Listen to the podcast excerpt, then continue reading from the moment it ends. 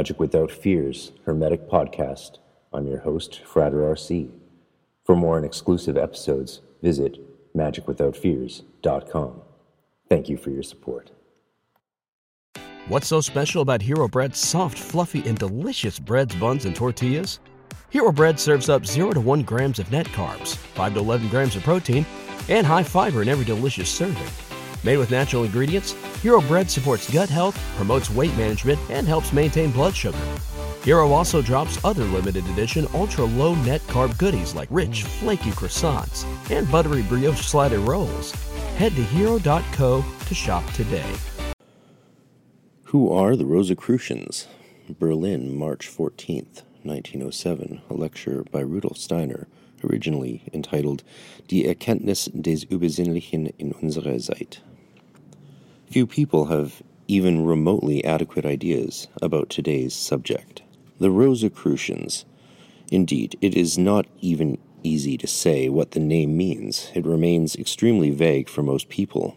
Books tell us that the Rosicrucians are believed to be some sort of sect that flourished in the early centuries of German culture. Some say it is impossible to verify that anything serious or rational ever existed behind the fraud associated with the name. On the other hand, some learned books do offer a variety of information. If what is written about Rosicrucianism is true, one could only come to the conclusion that it consisted of nothing but idle boasting, pure fraud, or worse. Even those who have attempted to justify it do so with a patronizing air, even though they may have found that Rosicrucianism is able to throw light on certain subjects.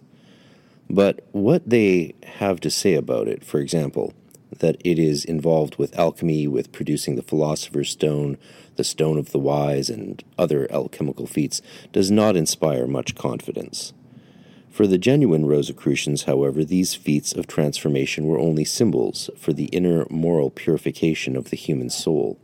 The transformations represented ways that inner human virtues should be developed, when the Rosicrucians spoke of transforming base metals into gold, they meant that it was possible to transform base vices into the gold of human virtue. Those who maintain that the great work of the Rosicrucians should be understood symbolically are met with the argument that Rosicrucianism is therefore trivial. Such people argue that it is difficult to see the necessity of all these alchemical inventions, such as the transformation of metals, if their purpose is merely to demonstrate the obvious fact that we should be moral and change our vices into virtues. Rosicrucianism, however, involves something far more important than that. Rather than offer more historical material, I will present a factual account of Rosicrucianism. Its history need not concern us aside from the fact that Rosicrucianism has existed in the West since the 14th century and that it goes back to the legendary figure Christian Rosenkreuz, about whom much is rumored but history says little. The various accounts share one basic feature. This may be summarized by saying that Christian Rosenkreuz, this is the only name by which he is known, traveled the world around the end of the 15th and beginning of the 16th centuries. On his journeys through the East, he became acquainted with a book called M. Mysteriously, by means of this book, Paracelsus, the great medieval physician, mystic, and alchemist, gained his knowledge, or so we are told. This account is true, but only initiates know the true nature of this book, M, and what it means to study it. Conventional knowledge about Rosicrucianism stems from two writings published at the end of the 17th century the so called Fama Fraternitatis, published in 1614, and the Confessio, published a year later. These texts are much disputed by scholars. However, these disputes have been by no means confined to the usual kind of controversy surrounding texts. Whether the author really was Valentin Andreae, for instance, who in his later years was an ordinary, normal clergyman. Scholars have also disputed whether the author intended his books to be taken seriously or as a lampoon, a ludibrium, meant to parody a certain secret brotherhood known as the Rosicrucians. These first two publications were followed by many others offering all sorts of information about Rosicrucianism. When people with no knowledge of the true background of Rosicrucianism pick up the writings of Valentin Andreae, or indeed any other Rosicrucian document, they do not find anything exceptional in them. In fact, until now, it has been impossible to gain even elementary information about this spiritual realm, which still exists and has existed ever since the 14th century. All that has been published, written, and printed are merely fragments surrendered into public hands by a kind of betrayal. Not only are these fragments inaccurate, but they have suffered all manner of distortions by charlatans and frauds. They have been the butt of incomprehension and sheer stupidity. Throughout its entire history, in fact, true Rosicrucianism has been passed on orally to members who have been sworn to secrecy. That is why nothing of great importance found its way into public literature. Today I will address certain basic aspects of Rosicrucianism that can now be spoken of publicly for reasons that for now would take me too far afield to explain. Only when they are known can one make any sense of what is found in writings that are for the most part exaggerated, sometimes to the point of being merely comical, and that are often fraudulent as well. Rosicrucianism is a way or method of attaining what is known as initiation. We have often discussed the nature of initiation in our circles. To be initiated means to awaken faculties that sleep in every human soul. Such faculties enable us to see into the spiritual world that exists behind our physical world. The physical world is an expression of the spiritual world of which it is a product. Initiates are those who have applied the method of initiation, a method as exacting and scientific as any applied in chemistry, physics, or other sciences. The difference is that the method of initiation is not applied to begin with anything external, but only to the human being himself or herself. We ourselves become the instrument or tool through which knowledge of the spiritual world is attained. Those who genuinely strive to attain knowledge of the Spirit recognize the deep truth contained in Goethe's words. Mysterious in day's broad light, nature retains her veil, despite our imprecautions. And what she won't reveal to human mind or sight, levers, screws, or hammers, cannot wrench from her. And that's from Faust, Part 1. Deep indeed are the secrets of nature, but not as impenetrable as people maintain because they are too comfortable to exert the effort.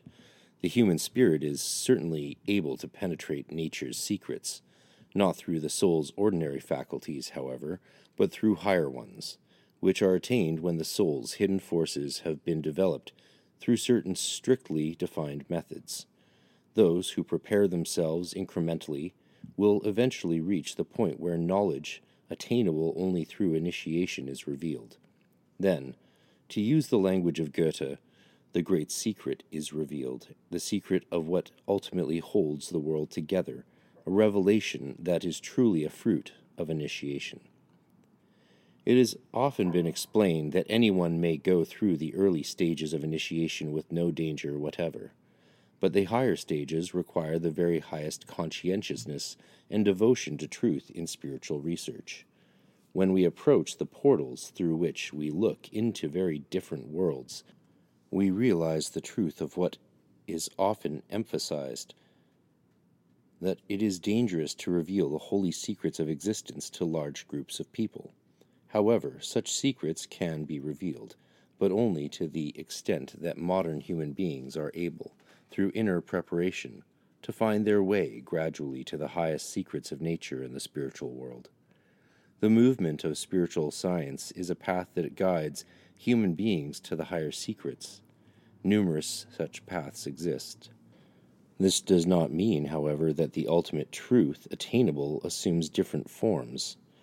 The highest truth is one, no matter where or when human beings ever lived or live. Once they reach the highest truth, it is the same for all. This truth may be compared to the view from a mountain top, which is the same for all who reach it, regardless of whether they chose different paths to get there. When you are standing at a certain spot on the side of a mountain and see a path, you do not walk around the mountain to look for another path. The same applies to the path of higher knowledge. which must accord with a person's nature. This consideration is too often overlooked. That is, the immense differences in human nature. The inner organization of people in ancient India was different from that of people nowadays. This difference in the higher members of the human being can be seen by spiritual research, but not by conventional physiology or anatomy. Because of this, a wonderful spiritual knowledge, as well as a method for achieving initiation, the path of yoga, has been preserved right up to today. Those who are constituted like the people of ancient India may be led along this path to the summit of knowledge. For contemporary Europeans, however, it makes no more sense to seek that path than it would, when hiking a peak, to leave the path we stand on and walk to the other side of the mountain and use a path there. The nature of modern Europeans is completely different from human beings in ancient Asia. Likewise, a few centuries before the Christian era, human nature was different from what it would become a few centuries later, and today it has changed again. Initiation, as I have said, is based on awakening certain forces in human beings. With this in mind, we must acknowledge that we must consider our individual nature when developing methods through which we become instruments for perceiving and investigating the spirit world. The great way of yoga developed by the rishis, the great spiritual teachers in ancient India, is still valid for Indians. At the beginning of the Christian era, the appropriate method was the so called Christian Gnostic path. But those who stand fully within today's civilizations need a different method. That is why, over the course of centuries and millennia, the great masters of wisdom who guide human evolution change the methods that lead to the summit of wisdom. The Rosicrucian method of initiation is especially appropriate for today's humanity. It meets the needs of modern conditions. Not only is it a Christian path, but it enables those who strive to recognize that the spiritual research and its achievements harmonize completely with modern culture and with the whole outlook of human beings today. For many centuries to come, Rosicrucianism will be the right method of initiation into spiritual life. When Rosicrucianism first was inaugurated, certain rules were established by its adherents, rules that are essentially still valid. And because these rules are strictly observed, Rosicrucians are not recognized by outsiders. The first rule, which only recently has been slightly modified, is never to reveal that one is a Rosicrucian. Note the rules as given in the Fama Fraternitatis run as follows 1. No one should take upon himself any other profession than the healing of the sick, and this to no profit. 2. No one should be obliged to wear any distinctive dress on account of the brotherhood, but should adapt himself to the customs of the country. 3. Every year on the day C, Christmas, they should meet together at the house Spiritus Sancti, or send reason for their absence. 4. Every brother should look for a worthy person who, after his death, might succeed him. 5. The word CR should be their mark, seal, and character. 6. The fraternity should remain secret for 100 years.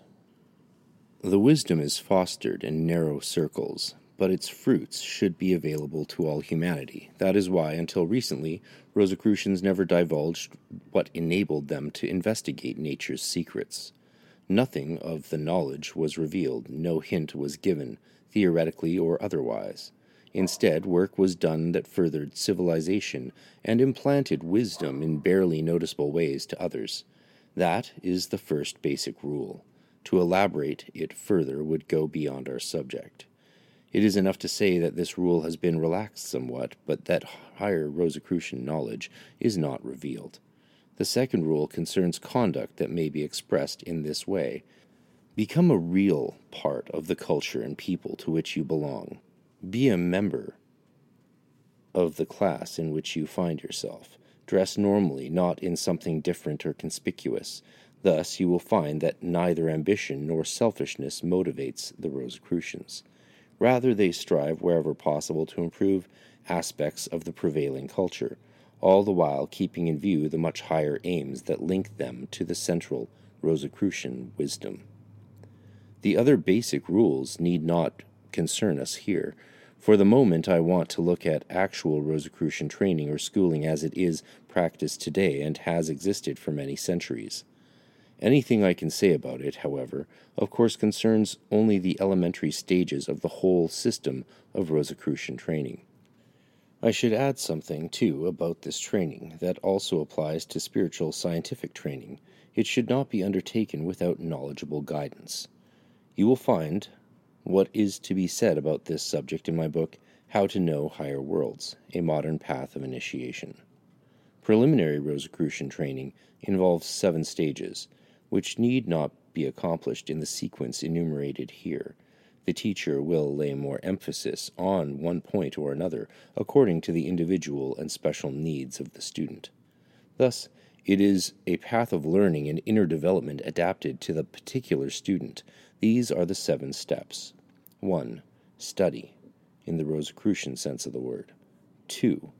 Acquisition of imagination knowledge. 3. Acquisition of the esoteric script. 4 bringing rhythm into life, also described as preparing the philosopher's stone, which has nothing to do with the nonsense written about it. 5.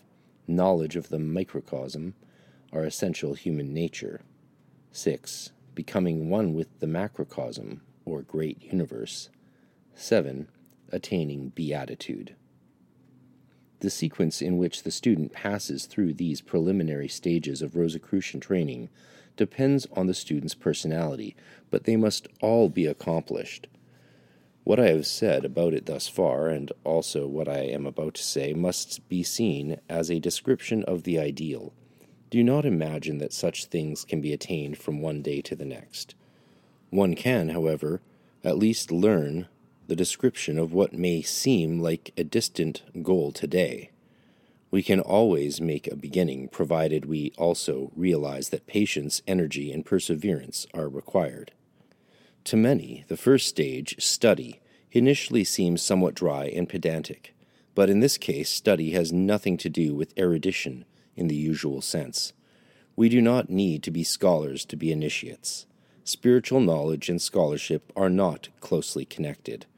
Study, in this sense, means something quite different but absolutely essential. No true Rosicrucian teacher will guide the student to higher stages if the student has no aptitude for the requirements of this first stage. It requires the student to develop a kind of thinking that is thoroughly sensible and logical. This is necessary, otherwise, students lose the ground under their feet at higher stages. Right from the beginning, it must be made clear that unless all tendencies toward fantasy and illusion are overcome, it is entirely too easy to make mistakes while working to enter spiritual realms.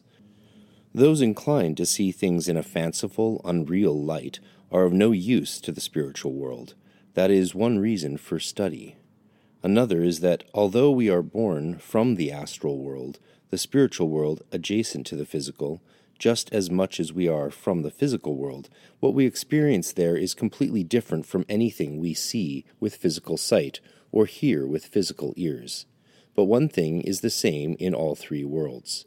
Whether the physical, astral, spiritual, or devachanic heavenly world, and that is logical thinking, precisely because it is the same in all three worlds.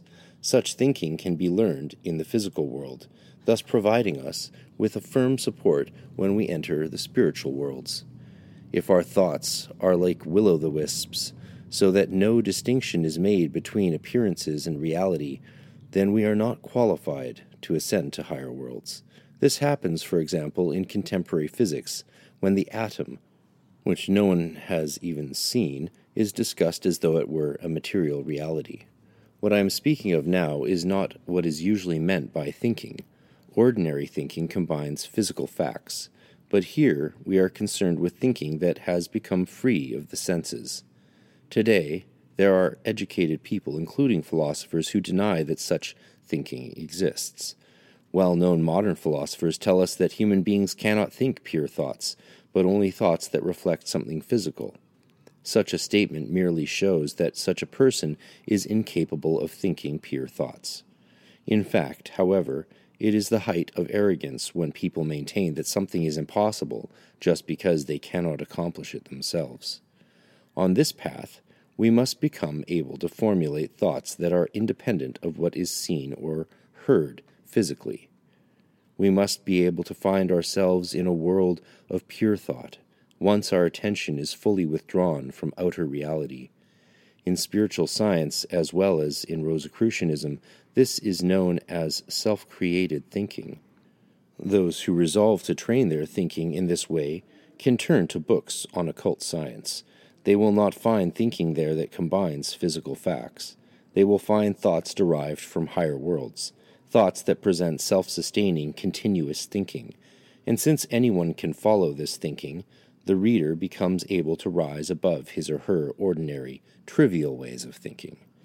To make the elementary stages of Rosicrucianism accessible, it became necessary, in print and through lectures, to make available material that had been guarded for centuries in closed circles. What has been released in recent decades, however, are only the rudiments of an immeasurable, far reaching universal knowledge. With time, more and more will flow out to humanity. Students train their thinking by studying this material. My books, Truth and Knowledge and Intuitive Thinking as a Spiritual Path, A Philosophy of Freedom, are particularly suitable for those who want an even stricter training. Those two books are not written like other books. No sentence can be placed anywhere but where it is. Each of those books represents not a collection of thoughts, but a thought organism. Thought has not been added to thought, but each grows organically from the one preceding just as a growth occurs in an organism. The thoughts must develop in a similar way in the reader. In this way, readers create their own thinking with the characteristic that it is self generating. The higher stages of Rosicrucianism cannot be attained without this kind of thinking. Nevertheless, thinking can also be trained through a study of basic occult scientific literature. The more thorough training is not absolutely necessary to accomplish the first stage of Rosicrucian training. The second stage is the acquisition of imagination or imaginal thinking. This should be attempted only when the stage of study has been completed, so that one possesses an inner foundation of knowledge and has caused one's own thoughts that follow one another through inner lawfulness. Without such a foundation, it is all too easy to lose the ground under one's feet but what is meant by imaginal thinking. Note Rudolf Steiner uses the terms imagination, inspiration, and intuition in an extraordinary sense. When we say imagination, for example, we usually mean mental picturing or fantasy. These terms here represent stages of spiritually developed capacities.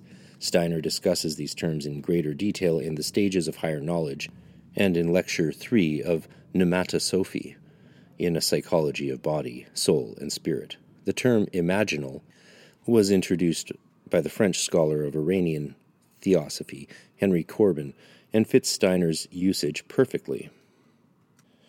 Goethe, who in his poem The Mysteries demonstrated his profound knowledge of Rosicrucianism, hinted at what imagination thinking is in the words spoken by the chorus mysticus in the second part of Faust. All things transitory are but symbols. The knowledge that everything transitory is only a symbol was cultivated systematically wherever Rosicrucian training was pursued. Rosicrucians had to acquire the insight that recognizes something spiritual and eternal in everything. In addition to the ordinary knowledge of what they encountered on their journey through life, therefore, Rosicrucians had to acquire imagination as well. When someone meets you with a smiling face, you do not stop short at the characteristic set of his features. You see beyond the physical expression and recognize that the smile reveals that person's inner life. Likewise, you recognize tears as an expression of inner pain and sorrow. In other words, the outer expresses the inner. Through the countenance, you perceive the soul's depths. A Rosicrucian has to learn this fundamental gesture with regard to all of nature. The human face or hand gesture expresses a person's soul life. Similarly, for the Rosicrucian, everything that happens in nature expresses soul and spirit. Every stone, plant, and animal, every current of air, the stars, all express soul and spirit just as shining eyes do, or a wrinkled brow or tears. If you go beyond today's materialism, which interprets words of the earth spirit in Goethe's Faust as poetic fantasy, and if you recognize that it depicts reality, then you know what is meant by imagination or imaginal knowledge. Quote, in the tides of life, in the storm of action, a rolling wave, a shuttle free, birth and the grave, an eternal sea, weaving, flowing life, all glowing. Thus, at times humming loom, my hand prepares the garment of life that the deity wears. If these words of the earth spirit depict spiritual reality for you, you will know that you possess a deeper logic and can calmly accept being called a fool by materialists who think that it is only they who understand. Just as the human countenance expresses our soul life, so too the earth's countenance expresses the life of the earth spirit. When you begin to read in nature and it reveals its mysteries, and when various plants convey to you the earth spirit's cheer or sorrow, then you will begin to understand imagination, imaginal knowledge.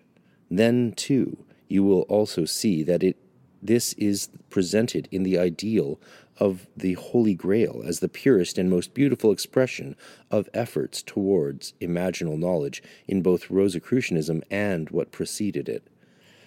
Let us look for a moment, then, at the true nature of the Holy Grail. This ideal is always found in every Rosicrucian school. I will describe its form in terms of a conversation that never took place in reality, because what I will summarize could be attained only through lengthy training and development. But what I will say conveys what is seen as the quest of the Holy Grail.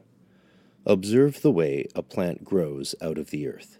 Its stem works upward, its roots are sunk into the ground, pointing towards the earth's center.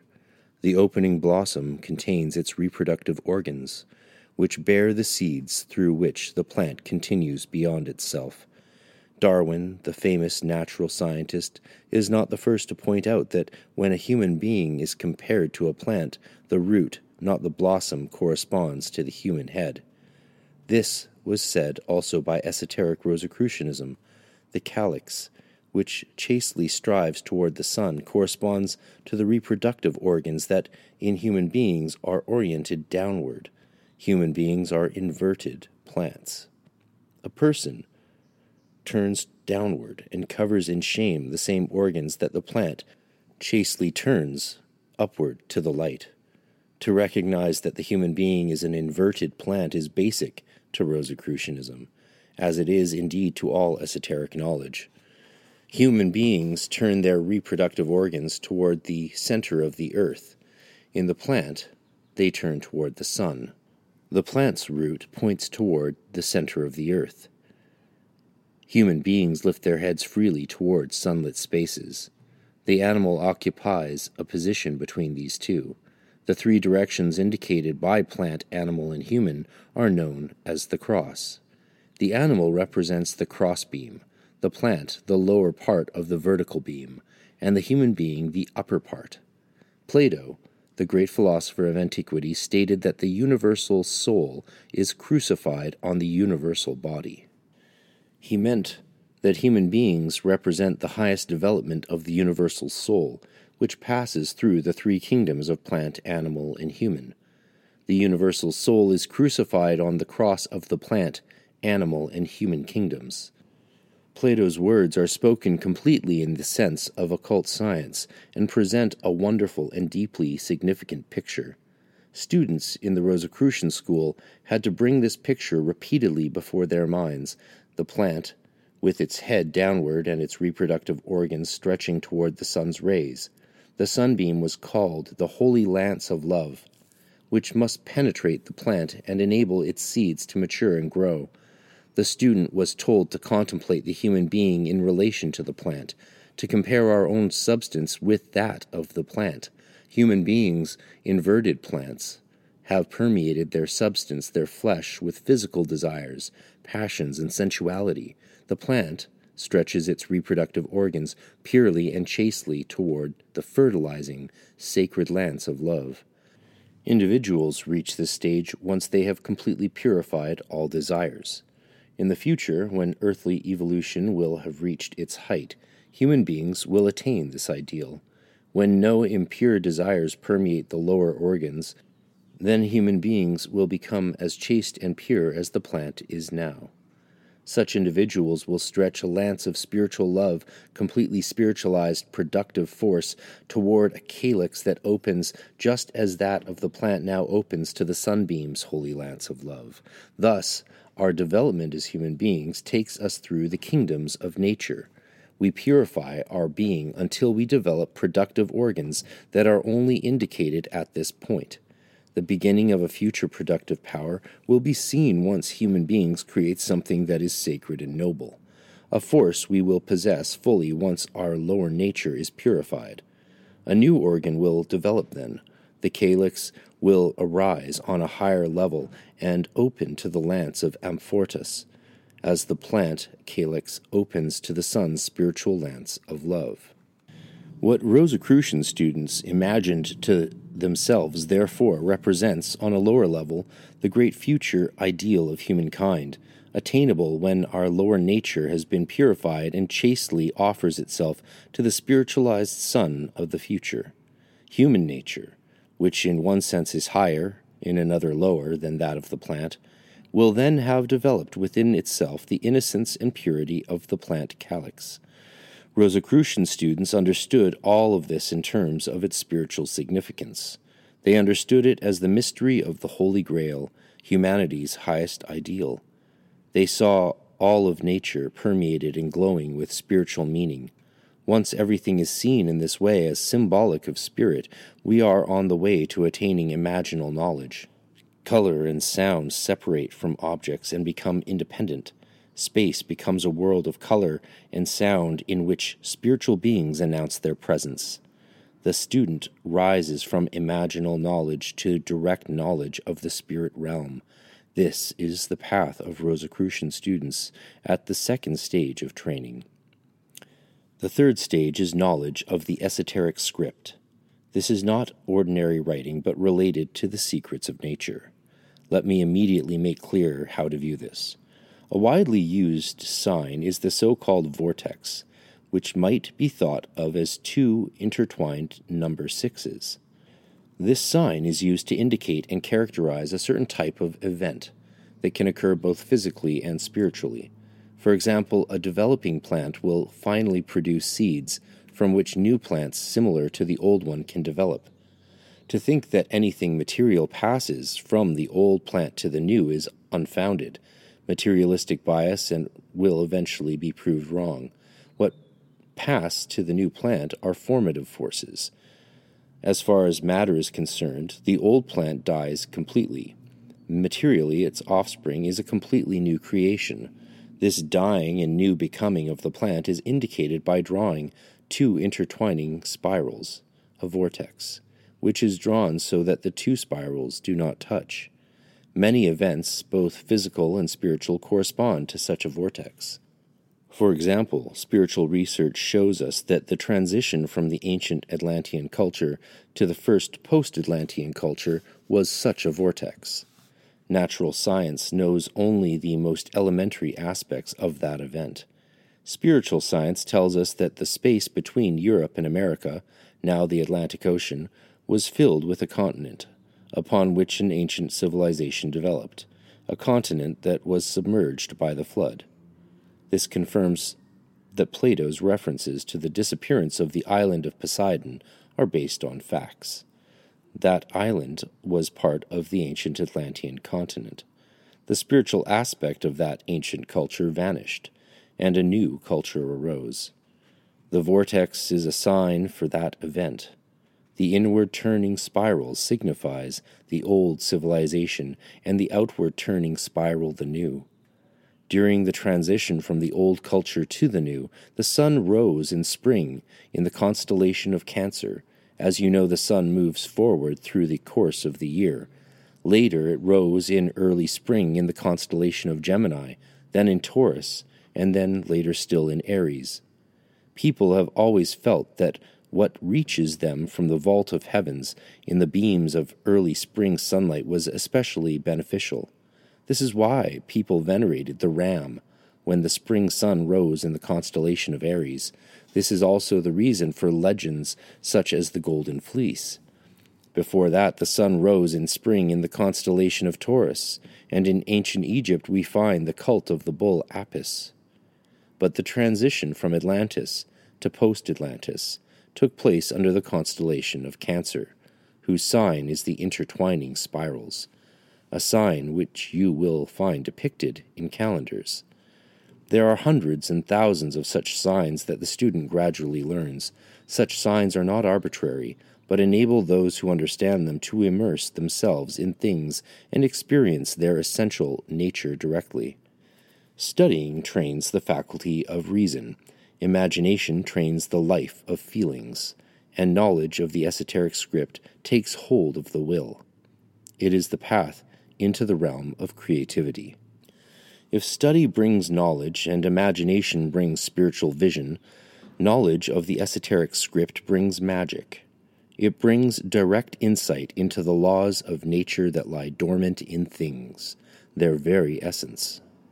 You can find many who use esoteric signs, even people like Eliphas Levi. This can provide an idea of what the signs look like, but not much can be learned if one is not already familiar with them. What one finds in books on the subject is usually wrong. Such signs used to be considered sacred, at least by the initiates. If we go back far enough, we find that strict rules were imposed concerning their secrecy, incurring severe punishment when broken, to ensure they were not used for unworthy purposes. The fourth stage is known as the preparation of the philosopher's stone, the stone of the wise. What is written about this is mostly completely misleading.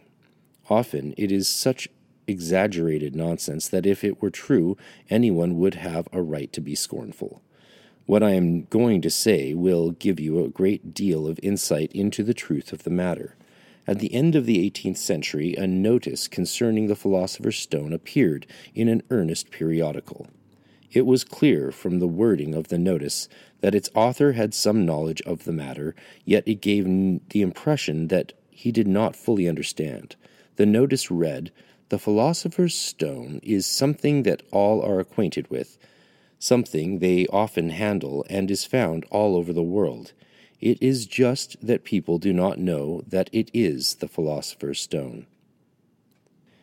It is a peculiar description of what the philosopher's stone was supposed to be, yet word for word quite correct. Consider the process of human breathing for a moment. The regulation of the breath is connected with the discovery or preparation of the philosopher's stone. At present, human beings inhale oxygen and exhale carbon dioxide. In other words, what we exhale is a compound of oxygen and carbon. We inhale oxygen, life giving air, and exhale carbon dioxide, which is poisonous to both human and animal. If the earth were populated only by animals who breathe like human beings, they would have poisoned the air, and neither they nor humans would be able to breathe today. So, how does it happen that they are still able to breathe? It is because plants absorb the carbon dioxide retain the carbon, and give back the oxygen for human and animal to use again. Thus, a beautiful reciprocal process takes place between the breathing of humans and animals and the breathing or rather assimilation by the plant world. Consider someone who earns $5 and spends 2 each day. A surplus is created, and such a person is in a different situation than someone who earns $2 but spends 5. Something like this applies to breathing. The significant point, however, is that this exchange takes place between human beings and the vegetable kingdom. The process of breathing is quite amazing. And now, a word from our sponsors. What's so special about Hero Bread's soft, fluffy, and delicious breads, buns, and tortillas? These ultra low net carb baked goods contain zero sugar, fewer calories, and more protein than the leading brands, and are high in fiber to support gut health. Shop now at hero.co. While we cannot control whether any ads get put in the spots allocated, we thank you for listening to those that do since they help keep this project alive. You can also get ad free content and bonus content and videos and a private webpage by subscribing exclusively to magicwithoutfears.com for only a couple dollars a week, or $6 a month, or 50 for the year. It helps a lot, plus, you get emails about other exclusive things. Thank you very much. Consider it in greater detail. Oxygen enters the body, carbon dioxide is expelled. Carbon dioxide consists of oxygen and carbon, and the plant retains the carbon and gives a person back the oxygen. Plants that grew millions of years ago are now dug from the earth as coal. Looking at this coal, we see the carbon that was once inhaled by plants. Thus, the ordinary breath, just described, shows how necessary the plant is to a person's life it also shows that humans accomplish only half the process when they breathe. To complete it, they need the plant, which has something humans lack for transforming carbon into oxygen. The Rosicrucians introduce a certain rhythm into breathing. The details of this can be given directly only by word of mouth. Nevertheless, certain aspects can be mentioned without going into details. Rosicrucian students receive specific instruction concerning rhythmic breathing. Such breathing is accompanied by thoughts of a special nature. The effect must be thought of as comparable to the persistent drip of water that wears away the stone. By breathing in the Rosicrucian way, even the most highly developed individual will not attain a complete transformation of inner life processes overnight. The gradual change that takes place in the human body, however, leads eventually to a specific goal. At some time in the future, individuals will be able to transform carbon dioxide into oxygen within their own being. Consequently, what the plant now does for human beings, transforming the carbon in carbon dioxide, will be done by human beings once the effect of the changed breath has become great enough. This will take place in an organ we will then possess, about which physiology and anatomy still know nothing, but which is now developing. We will accomplish the transformation ourselves. Instead of exhaling carbon, we will use it in our own being, with what we formerly had to give over to the plant. We will build up our own body. We must consider all of this in conjunction with what was said about the Holy Grail that the purity and chastity of the plant will pass over into human nature. Once our lower nature has reached the highest level of spirituality, it will be once again at the level of what is plant today. One day, we will be able to accomplish in our own being the process that takes place in the plant. We will increasingly transform the substance of our body into the ideal of a plant body, which will bear a much higher and more spiritual consciousness. Thus, Rosicrucian students learn the alchemy that will eventually enable people to transform the fluids and substances of the human body into carbon. What the plant does today, building its body from carbon, we humans will accomplish one day. We will build a structure from carbon that will be our future body. A great mystery is therefore hidden in the rhythm of our breathing. Now you can understand the notice alluded to earlier about the philosopher's stone, but what will human beings learn about building up the human body in the future? We will learn to create ordinary coal which is also what diamonds consist of, and from that we will build our bodies. Human beings will then possess a higher and more comprehensive consciousness. They will be able to use the carbon from themselves within their own being. They will from their own substance, that is, plant substance made of carbon. That is the alchemy that builds the philosopher's stone. The human body itself is the retort, transformed as described. What is alluded to as the search for the philosopher's stone lies hidden behind the rhythm of the breathing, but what is usually said about it is pure nonsense. The information given here has only recently reached the public from the school of the Rosicrucians. You will not find this in any book. What I have told you now represents only a small part of the fourth stage, the quest for the Philosopher's Stone. The fifth stage, or knowledge of the microcosm, indicates something that Paracelsus said, which I have often mentioned namely, that if we could draw an extract from all that surrounds us, it would be like an extract of humankind. The substances and forces within us are like a miniature recapitulation of all that exists in the rest of nature. As we observe the world around us, we can say that inwardly we are a copy of the great archetype that exists outside. Consider, for example, what light has created in human beings the eyes. Without eyes, we would not see light. The world would remain dark for us, and likewise for the animals. Those animals in Kentucky that wandered into dark caves to live lost their ability to see. If light does not exist, we would not have eyes. The light enticed the organs of sight out of the organism. As Goethe said, the eye is created by light for the light, the ear by sound for the sound. Everything is born from the microcosm.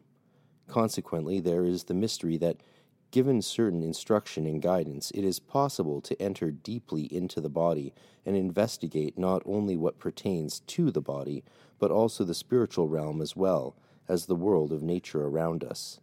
Those who, under certain conditions, learn to immerse themselves meditatively in the inner eye with certain thoughts will learn the true nature of light. Another area of great significance is between the eyebrows, at the root of the nose. By sinking into this point meditatively, one learns of important spiritual events that took place as this part of the head was formed from the surrounding world.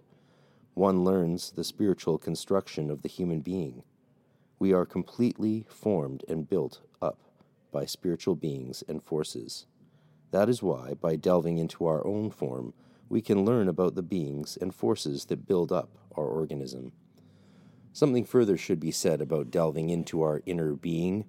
We should not penetrate down from the eye into the bodily nature or undertake the other exercises until after the appropriate preparation. Before beginning, we must strengthen the powers of intellect and reason. This is why training our thinking is required in Rosicrucian schools. Furthermore, students must be morally strong inwardly. This is essential. Otherwise, we can easily stumble. As students, when we learn to sink meditatively into every part of the body, other worlds dawn in us. The deeper aspects of the Old Testament cannot be understood if it does not sink into our inner being. But this must be done according to certain directions provided by spiritual scientific training. Everything that is said here about this is derived from the spiritual world, and it can be understood fully only when we are able to discover it again within ourselves. We are born out of the macrocosm. We must rediscover its forces and laws within ourselves as microcosms. We learn about our own being not through anatomy, but by looking into our being and perceiving inwardly that the various areas give out light and sound. The soul, looking inward, discovers that each organ has a unique color and tone. People will attain direct knowledge of the macrocosm once they learn through a Rosicrucian training to recognize what in their own being is created from the universe. Once people recognize their inner being by sinking meditatively into the eye or into the point on the forehead just above the nose, they will know the macrocosmic laws spiritually. Then, through their own insight, they will come to understand what it is that an inspired genius describes in the Old Testament. An individual looks into the Akashic record and is able to follow humanity's evolution through millions of years. This insight can be attained through Rosicrucian instruction, which is different from the usual sort of training. Genuine self knowledge is reached neither by aimlessly brooding within oneself, nor by believing that through introspection one's inner God will speak, as is often thought today. The power to recognize the great universal self is attained through immersion within the organs. True, the call, Know Thyself, has sounded throughout the ages but it is equally true that the higher self cannot be found within one's own being. As Goethe pointed out, one's spirit must expand until it encompasses the world. This reality can be attained by those who patiently follow the Rosicrucian path and reach the sixth stage. Then they become one with the macrocosm. Immersion in one's inner being is not a comfortable path. Catchphrases and vague truisms are not enough. One must, in concrete reality, plunge into every being and phenomenon, and lovingly accept it all as part of oneself.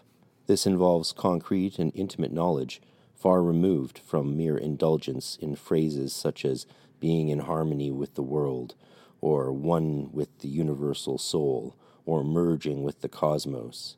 Such phrases are simply worthless compared to Rosicrucian training, where the goal is to strengthen and invigorate human soul forces rather than to chatter about being in tune with the infinite. Once we have attained this expansion of the self, the seventh stage is within reach. Knowledge now becomes feeling. What lives in the soul is transformed into spiritual perception. We no longer feel that we live only within ourselves we begin to experience ourselves in all beings a stone, a plant, an animal, and everything in which we immerse ourselves. These reveal to us their essential nature, not as words or concepts, but in our innermost feelings.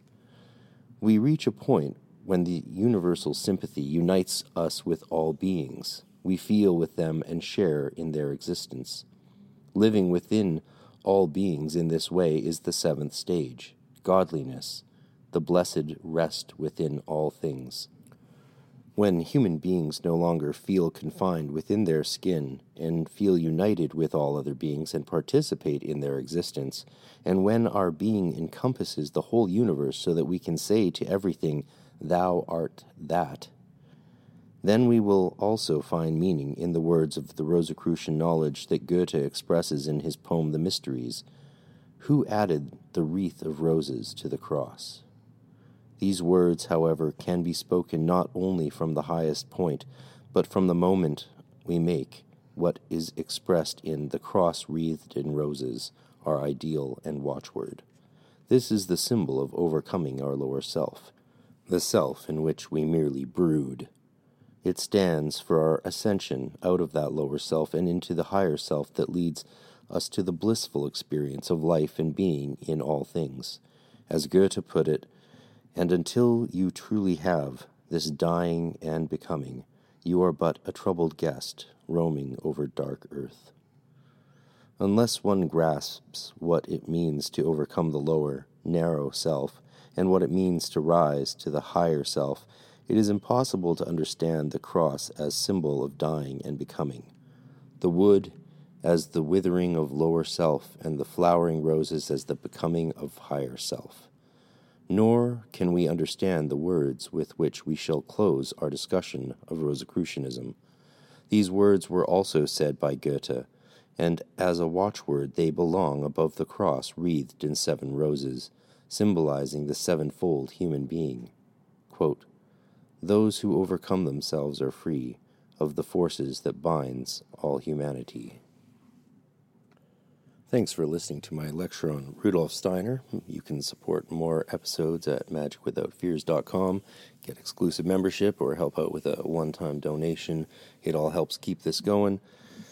And a few comments on this lecture by Steiner. Steiner, I'm not sure if we're going to all live in bodies of carbon and be able to uh, breathe as plants breathe one day. But what you have to remember about Rudolf Steiner is he had a very clairvoyant interpretation of reality and history. He specifically focused on using his super senses and his clairvoyance to descry the past and future of, of humanity in a very you know unique way um, making many predictions as as is the one about how, how we'll breathe in the future a note on breath that's actually quite interesting from my own background when I started uh, doing um, hermetic breath work or the stuff that's practiced in the Golden Dawn, I was just in grade eight, and I had come from the uh, yogi tradition, of course, growing up, and that had never been commented on by teachers at school ever. They they sort of didn't comment on yogic practices out of respect for that esteemed tradition. But when I started reading Steiner, Crowley, and other, and, and getting into the Hermetic stuff and working on breath work, teachers actually came out to me. These are Waldorf School anthroposophical teachers, and told me that Steiner had spoken expressly against the controlling of breath in any way and that it would offset our natural rhythms and connection with the universe. So it's really interesting to see that um, something that clearly more than one anthroposophist believes today and is telling people who ask or students when they inquire really doesn't hold up um, given what we just heard about Steiner talking about the fundamentals of breath. So that's an interesting incongruity between the living tradition or whatever is the scuttlebug in anthroposophical circles today contrasted to what he actually wrote. And it makes me wonder how much of the Rosicrucian and spiritual traditions that he spoke about are in sync with modern anthroposophy. Obviously, because of his love of physical sciences and hard sciences, anthroposophists have updated what they believe as he would himself have recommended them to do.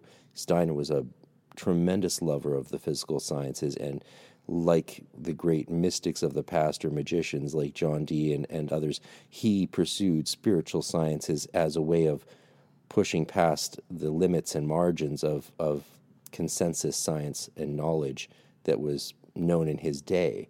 Uh, you know, this lecture is from just over 110 years ago. So it makes sense that, that a spiritual tradition would update itself, but along with that came a lot of the discarding of the spiritual practices themselves that he proposed. A lot of the more occult techniques were simply discarded or seen as being only possibly practiced by the elect few. So there's definitely a view that Steiner had these abilities and taught these abilities, and people in his circle, he was part of uh, OTO, pre Crowleyan OTO, Misraim, Masonry, and all these other things. He uh, interacted once with Dr. Felkin on his, you know, of the Golden Dawn, and, and met with many people in that arena, and practiced and, and did these things. But anthroposophists sort, sort of started uh, canonizing Steiner and viewing that all of those things were possible, but only for Steiner and anyone else who claimed them since him, especially people who, who were were students or or lovers of the Hermetic and Rosicrucian spiritual traditions and practices weren't possibly capable of the same things Steiner was capable of because he was such a great being or such a great man. That is a very common tendency within the modern anthroposophical milieu, which is somewhat surprising given given Steiner's view that these are things we should all be doing. So they have thrown a little bit of the baby out with the bathwater. Not the whole baby, just a, a leg or a, an arm, maybe the head, who knows. Um, but that you can see that trend in the trans, translations. I, I, I went to the German for a few parts of this to uh, ch- change a few things that were to make them more accurate to the German for you, including the very last line in the translation of the Goethe poem, I just used a different word from what uh, they used because it rhymed. Why would, if you're translating poetry and you have two words and one of them doesn't rhyme and one does, maybe you should use the one that rhymes. but you can see this. An outline of occult science by Rudolf Steiner is now published as an outline of esoteric science. So there's this movement towards changing the translations and, and words that he used to distance themselves away from the actual practitioners of the things he promoted and believed should be practiced. Um, most people aren't aware that he had any connection whatsoever to Hermeticism, spiritual practice within the Rosicrucian traditions, or any of that. There's a lot of devotees to Steiner who actually don't know that at all, which is again surprising, but it's not the main thing if you're connected with their school system, which doesn't teach any anthroposophy. If you go to Waldorf School, you'll be hard pressed to find, you know, you'd have to ask them. And it's not built into the curriculum in the way that you might think it would be, like uh, a, some sort of Hogwarts thing. It isn't.